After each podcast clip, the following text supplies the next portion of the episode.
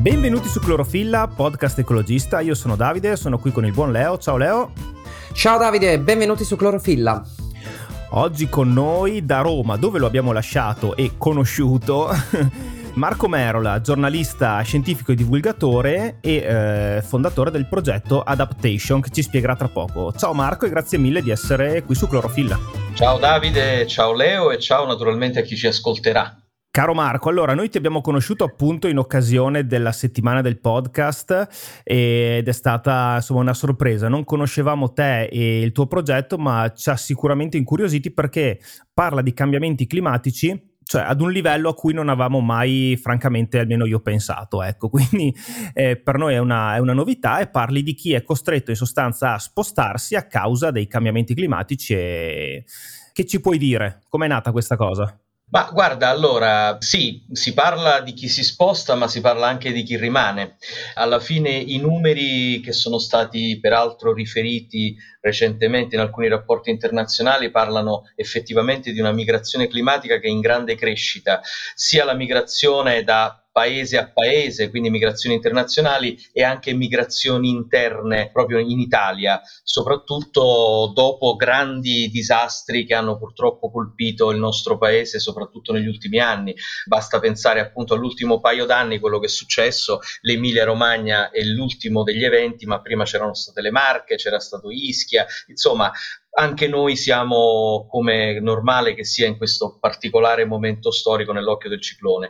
Ci stiamo quasi quindi... facendo l'abitudine, no? Nel senso che effettivamente adesso stavi enumerando tutti questi eventi estremi accaduti di recente per sì. colpa del, di eventi climatici estremi sì. e io mi ero già dimenticato di Ischia, è accaduto l'altro ieri, è incredibile.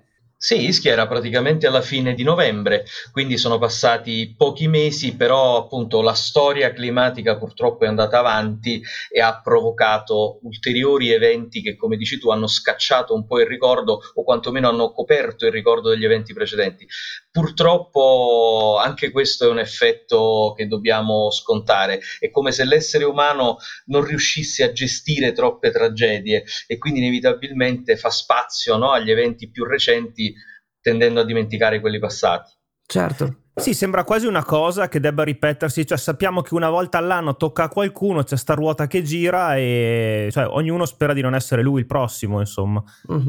Eh sì, è proprio così che funziona, del resto limitatamente all'Italia, insomma, che è il nostro, il paese in cui viviamo, dobbiamo dire che l'Italia lo dobbiamo immaginare come posto al centro del mirino climatico, degli eventi estremi, perché sappiamo che il Mediterraneo è considerato a livello internazionale quello che si chiama un hotspot, quindi un punto caldo del cambiamento cambiamento climatico. Pensate che se nel resto del mondo la temperatura media è cresciuta negli ultimi decenni di uno virgola due gradi, sul Mediterraneo la temperatura è cresciuta di due virgola tre gradi, quindi il doppio, stiamo parlando praticamente del doppio, e l'Italia è nel centro del centro, quindi purtroppo non bisogna stupirsi dell'arrivo di questi fenomeni meteoclimatici estremi perché, come si diceva prima, stanno diventando la regola e purtroppo stanno diventando molto frequenti.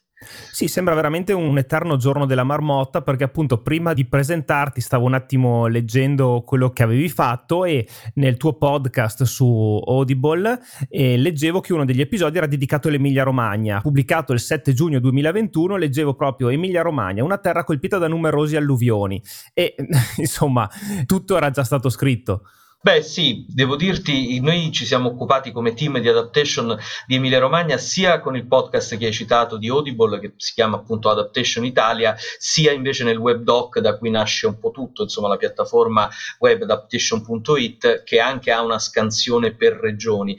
Quindi quando siamo stati lì era appunto a cavallo tra il duemilaventi e il duemilaventuno e lo storico, diciamo, di quella regione dal punto di vista degli alluvioni parlava già di qualcosa, vado a memoria, magari sbaglio di qualche unità ma di poco, parlava già di mh, undici alluvioni negli ultimi dieci anni, quindi questo a dimostrazione che la tendenza purtroppo era già assolutamente scritta e naturalmente quello che è successo quest'anno non era del tutto inaspettato, però i territori italiani continuano a essere altamente impreparati a questi fenomeni. Un'accusa che è stata mossa nei confronti della regione, della gestione della re- del territorio Emilia-Romagna, ma non è che sia l'Emilia-Romagna in sé, è un po' tutto il territorio italiano che è stato trattato in maniera non previdente anche di quello che sarebbe arrivato in questi anni. Insomma, l'accusa principale era quella dovuta al fatto che fosse stata fatta una manutenzione dei corsi d'acqua, ma comunque una gestione generale che faceva in modo che tutti questi corsi d'acqua non riuscissero a drenare una quantità d'acqua di moderata importanza, quando poi la quantità d'acqua venisse riversata tutto ad un tratto, come è stato il caso negli ultimi mesi. Questo problema è, è scalato esponenzialmente e ha fatto sì che si avessero i risultati che abbiamo visto. Insomma, alcuni hanno parlato proprio di territorio violentato, una dichiarazione molto forte, ma che rende conto del fatto che da un lato ci sono i cambiamenti climatici, dall'altro c'è una miopia da parte nostra nel non riuscire a a prevedere e a adattarsi, come anche si intitola il tuo podcast. Ma sì, eh, guarda, vi strapperò un sorriso amaro, ma pensa che l'Emilia Romagna è considerata una delle regioni più virtuose in Italia, e questo oh. l'abbiamo scoperto proprio andando lì, perché nel duemiladiciotto, alla fine del duemiladiciotto, l'Emilia Romagna aveva già varato, aveva votato nel proprio consiglio regionale, approvato con larga, diciamo, maggioranza il proprio piano di adattamento regionale. Allora uno direbbe, no? Dice, com'è? Avete un piano di adattamento regionale ed è successo quello che è successo. Il problema sono innanzitutto le lentezze, ovviamente, esecutive, cioè uno decide una cosa, sa quale può essere la misura per fare delle cose, ma i tempi per metterla in pratica, considerata la burocrazia, considerate anche le difficoltà che presenta il territorio, sono tempi troppo lunghi rispetto a quello che purtroppo sono gli impatti della crisi climatica. E quindi diciamo che delle azioni erano state fatte, perché bisogna ricordare, visto che appunto vogliamo anche essere un po' costruttivi, no? Che l'Emilia Romagna delle cose le ha fatte. Io adesso chiaramente non scenderò troppo nei particolari, ma ci sono alcuni posti, per esempio il fiume Savio, che è uno di quelli dei tanti che sono esondati, che hanno creato problemi. Siamo nella zona del Cesenate, essenzialmente è un fiume dove si è intervenuto, non è che non si sia fatto proprio nulla. Quindi si erano create per esempio queste famose casse di espansione, che sono come delle zone, diciamo, di allagamento create apposta per far defluire l'acqua in eccesso quando piove tanto, il fiume si gonfia troppo, quindi uno sfogo per evitare che il fiume ovviamente esondi. Il problema è che gli eventi sono così impattanti ormai che vanno anche oltre quelle che erano le misure pensate solo tre anni fa. E poi c'è un'altra cosa importante: la gente vive troppo vicino ai fiumi. In Italia abbiamo dei paesi di piccole e medie dimensioni dove le persone vivono praticamente a ridosso, appunto, degli argini dei fiumi. In qualche caso, in altri posti d'Italia addirittura abbiamo visto gente vivere nel greto dei fiumi. Dice sì, ma questo fiume è secco da tanto tempo, non c'è problema. E non è più così. Quindi purtroppo le decisioni che vanno prese a livello politico devono essere molto più radicali di quelle che invece sono state prese. È che, come hai detto tu, ci sono zone residenziali, oppure hanno spostato territorio agricolo così sul limitare dei fiumi, quindi ci sono anche impatti considerevoli di tipo economico che immagino facciano storcere il naso alle persone che hanno già costruito lì da tempo e impediscano di accelerare il passo e smantellare quello che è stato fatto negli ultimi cinquanta anni o anche prima. Eh, quindi eh, diciamo che l'adattamento è necessario, ma deve anche essere molto rapido, perché ci sta scivolando il tempo dalle mani. Ora, io non voglio fare l'uccello del malaugurio, eh, però insomma le cose stanno un po' così. No, no, è assolutamente vero, ma infatti questo è uno dei grandi problemi. Se non si fanno delle azioni veramente importanti di adattamento sul territorio è perché si è molto preoccupati che possa esserci poi una ricaduta anche sul, oltre che sulla vita delle persone, sul business. Il problema è che quando arrivano poi questi impatti violentissimi della crisi climatica, i danni sono molto maggiori di quelli che si sarebbero evitati se si fossero fatte queste misure. Quindi c'è un po' una resistenza, più che diciamo giustificata dall'economia, è una resistenza solo psicologica, perché nessuno vuole cedere di un millimetro le posizioni di rendita con cui vivono da, da anni, ma non può essere così. Quindi le persone, è chiaro, se ti dicono domani devi cambiare casa, non puoi stare più lì perché lì è pericoloso, le persone la prima reazione che hanno è quella di opporsi con tutte le forze, credo, certo. Ma è una cosa umana, no? Credo che certo, lo abbiamo visto anche a Ischia, no? È esatto, andata proprio esatto. così. Esatto, allora se io ti dico che invece c'è un paese, senza andare troppo lontano, rimaniamo in Europa, che è l'Olanda, che noi abbiamo visitato come primo paese trattato con Adaptation, dove c'è stato un progetto che si chiamava proprio Room for Rivers, quindi spazio ai fiumi, dove il governo ha fatto una grande, ha rivisto la mappa di tutto il proprio paese e ha deciso, un po' d'imperio naturalmente, ma eh, come dire, corroborato dai dati scientifici, quali erano i posti che erano veramente pericolosi per le persone. E lì c'è stata questa grande concordia tra politica e cittadinanza per convincere queste persone, dandogli ovviamente anche degli incentivi, dandogli modo di mettere su casa da un'altra parte, di spostarsi appunto dai luoghi più pericolosi. In realtà, senza girarci troppo intorno, vista la situazione in Italia, bisognerebbe fare esattamente la stessa cosa, e la stessa cosa anche con le zone che dicevi tu, agricole. Eh, adesso l'Emilia Romagna, perché parliamo di Emilia Romagna, è un distretto agricolo importantissimo per l'Italia, forse il più importante. Tante delle verdure, delle, della frutta che noi mangiamo, dei cereali, provengono da lì, per cui è evidente che c'è un impatto sull'economia, ma una volta che esondano questi fiumi e ti portano queste grandi masse d'acqua e di fango, adesso ricordiamo che non è finita l'emergenza in Emilia Romagna perché è tutto coperto dal fango e certo. Non si sa quando quei terreni possano tornare ad essere produttivi. Non era meglio spostarsi da un'altra parte piuttosto che dover gestire una situazione del genere? Quindi adattamento vuol dire anche momento di scelte, scelte anche molto molto radicali. Beh, guarda, ho uno slogan per la situazione, poi ti lascio spazio, Davide. Fate spazio al letto dei fiumi per poter dormire sonni tranquilli. Per poter dormire nel vostro letto a questo punto, volendo sì, sì. No, no, per quello, per quello, per, per quello. Fate spazio al letto dei fiumi per poter dormirci nel vostro letto. Date un letto ai fiumi per averne uno anche voi a questo punto. Fantastico, ottimo, ottimo, fantastico. Dobbiamo scriverlo su ogni parete questa cosa. Volevo semplicemente dire, nella mia ingenuità, no? Stavo pensando, ma qual è la differenza tra l'Olanda e noi? Perché lì, dopo aver subito gli effetti, hanno capito che prevenire è meglio che curare, mentre qui continuiamo veramente ad avere la memoria del pesce rosso e ci dimentichiamo di come dovrebbe essere una visione un po' più a lungo periodo. Cioè c'entra domanda... solo la politica oppure, cioè, no. Stavo pensando, comunque mm. io vivessi in una zona colpita da un disastro del genere, mm. insomma, mi venisse spiegato che mm. vanno fatte certe cose, le farei. Domanda bellissima, Davide, ti ringrazio. Allora, ti rispondo in due modi. Il primo motivo eh, è dato dal fatto che, eh, a dire il vero, gli olandesi convivono quotidianamente con una situazione, chiamiamola, di emergenza, cioè sono in emergenza costante, perché i Paesi Bassi, lo sappiamo, sono per metà o più della metà al di sotto del livello del mare. Questo significa che sono come una grande depressione, quindi l'acqua entra costantemente anche nelle loro case. Forse interesserà ai nostri ascoltatori sapere che che quasi ogni casa olandese ha un sistema ingegnosissimo, fantastico, di lifting, cioè ha gli ascensori per i mobili, per i letti, per i tavoli, per le sedie, per tutto. Quindi quando c'è il rischio, insomma, di che entri l'acqua perché sono state tempeste forti o c'è un rischio di esondazione, loro attivano un sistema e la casa praticamente rimane l'involucro, ma tutto quello che c'è sotto viene alzato, diciamo, in maniera idraulica, in maniera così da salvare, come dire, tutto il mobilio e le cose che rischiano di andare sott'acqua. Quindi è un paese organizzatissimo per confrontarsi con quella che è per loro una emergenza di fatto quotidiana, e questo giustifica il fatto che loro stanno lavorando a queste misure già da decenni, sono molto molto avanti. L'altra ragione invece purtroppo è sì, è molto la politica, nel senso che eh, da una parte, diciamo, è difficile far passare alla cittadinanza il concetto che bisogna prevenire.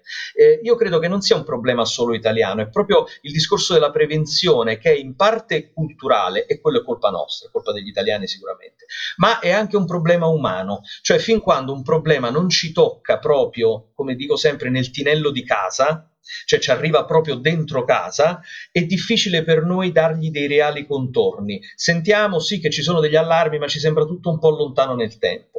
E poi c'è il discorso, sì, sulla larga scala è il problema del cambiamento climatico. Sì, sì, è così. E poi c'è il problema della politica, perché tu dalla politica ti aspetteresti delle scelte impopolari, cioè se la cittadinanza dice ok, va bene, sì, ci sarà questo problema, però adesso fam- lasciami stare, fammi vivere in pace, voglio stare così, poi ne riparliamo. Lì è la politica che invece dovrebbe intervenire e trovare, insomma, la sua ragion d'essere in un ruolo di guida di scelte, come dicevo, anche impopolari, e dire, come è stato fatto in Olanda, dice no, guarda, il problema non sappiamo se si verificherà fra un anno, sei mesi, la settimana prossima, fra cinque anni. Nel frattempo io voglio fare delle cose perché secondo noi, con i dati che abbiamo, così metto in sicurezza il paese. E invece non lo fa, perché la politica, almeno quella italiana, viene tirata costantemente per la giacchetta da, diciamo, lobby varie, interessi di bottega, bacini elettorali, ci sono gli agricoltori che protestano per qualcosa, ci sono i balneatori che protestano perché se non gli rifai la spiaggia dopo le mareggiate invernali loro non possono ovviamente aprire gli stabilimenti balneari, ma non è quella la soluzione, perché l'anno dopo la spiaggia sarà ovviamente rimangiata di nuovo dal mare.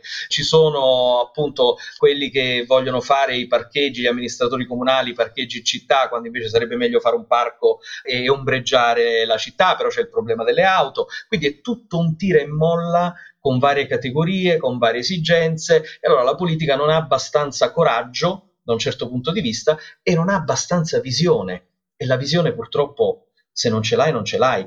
De- dovresti fidarti un po' della scienza e di quello che ti dicono gli esperti, ma si vede che non è così, almeno da noi non è così. Volevo chiederti, in parte mi hai già risposto, se attraverso queste inchieste, queste ricerche che hai fatto, ti hai rifatto un po' un'idea su cosa potrebbe dare un po' una scossa e far sì che avvengano questi cambiamenti, insomma, prima che sia troppo tardi. Però, insomma, forse mi hai già risposto. Io credo che, come in tutte le cose, valga la legge base dell'economia, e cioè vale a dire domanda e offerta. Io credo che nell'immobilismo o nella lentezza estrema della politica, nella paura, nella pavidità della politica nel prendere queste decisioni importanti, un effetto di stimolo, qualcosa che potrebbe veramente andare a dare la scossa, sono proprio i comportamenti e le abitudini dei cittadini, i nostri stili di vita. E qui per esempio mi viene in mente anche il discorso della montagna, no? Abbiamo parlato di fiumi, abbiamo parlato di pianure, abbiamo parlato di coste, di spiagge, ma non dimentichiamoci che l'Italia è anche un paese che ha le sue catene montuose che generano anche un fatturato importante, non fosse altro che a livello turistico, per esempio, no? Ecco, lì quello mi sembra un esempio calzante per capire come le cose potrebbero cambiare anche con una spinta dal basso. Pensa se domani tutti gli amanti dello sci decidessero in blocco che lo sci ormai è una attività totalmente insostenibile a livello ecologico, com'è, com'è diventato, perché ormai gran parte della neve su cui si scia è artificiale, visto che quest'anno dimostra che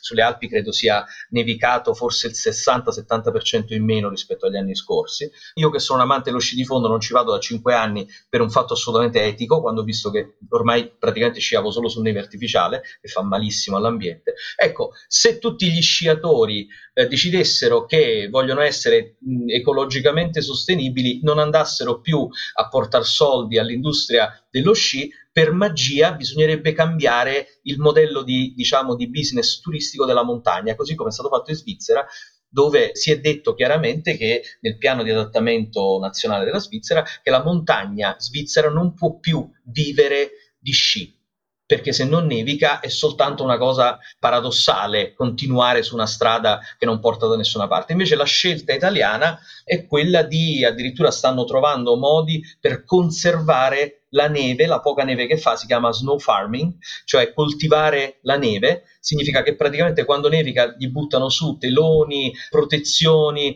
per tenerla fresca, per tenerla viva tutto l'anno, in maniera poi da poterla usare nella stagione successiva, che se non nevica abbastanza, come non nevica abbastanza. A me sembra una cosa un po' folle, no? È quasi da film distopico, non so cosa ne pensate voi. Sì, assolutamente, c'erano poi queste immagini, come dicevi prima, quest'inverno delle piste da sci innevate singolarmente, quindi c'era queste fasce di neve che erano... Dai, diciamo, c'erano... rotoli di carta igienica sembravano. Sì, cioè ecco, veramente ecco. dei, dei tappeti bianchi. L'immagine calza. Sì, sì, assolutamente, veramente delle note stonate. No, stavo pensando anche mentre si parlava di comportamenti singoli, come dicevi te, per influenzare comunque le scelte dall'alto.